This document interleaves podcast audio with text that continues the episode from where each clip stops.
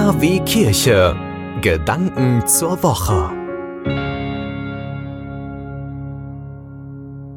Heute ist der achtundzwanzigste Dezember, die vierte Rauhnacht. Die heutige Rauhnacht, die bezieht sich auf den Monat April und wir gedenken heute der unschuldigen Kinder. König Herodes, der hat ja in Bethlehem der Überlieferung zufolge nach unzählige Kinder töten lassen.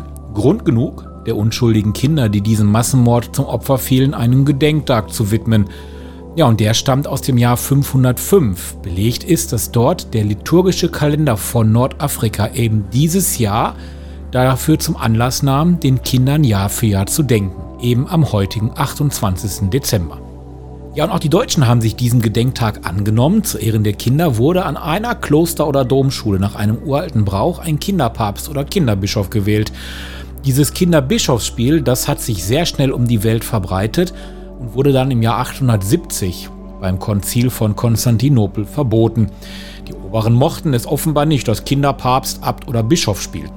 Ja, Gott sei Dank schafft es aber niemand, dieses Spiel wirklich abzuschaffen und zu verdammen, und so gewann es immer mehr an Popularität. Bis ins achtzehnte Jahrhundert wurde es stets gefeiert, immer am achtundzwanzigsten Dezember, in einigen Regionen sogar länger. Und zwar startet man da schon dann am Nikolaustag, dem sechsten Dezember. Es muss an diesem Tag immer ziemlich drunter und drüber gegangen sein. Aus Münster zum Beispiel weiß man, dass der Bischof von Münster den achtundzwanzigsten Dezember mied, und zwar in seiner Stadt zu sein. Der machte sich auf, weil er angeblich wichtige Termine außerhalb hatte. Während der Brauch in Deutschland heutzutage keine Beachtung mehr wirklich hat, gibt es in Österreich immer noch Gegenden, wo es nach wie vor gefeiert wird.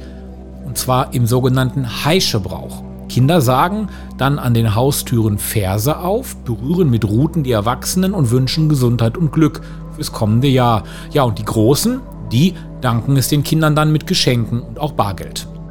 Allen, die sich mit Freunden und Verwandten im zu Ende gehenden Jahr gestritten haben, denen kann ich jetzt noch mit auf den Weg geben.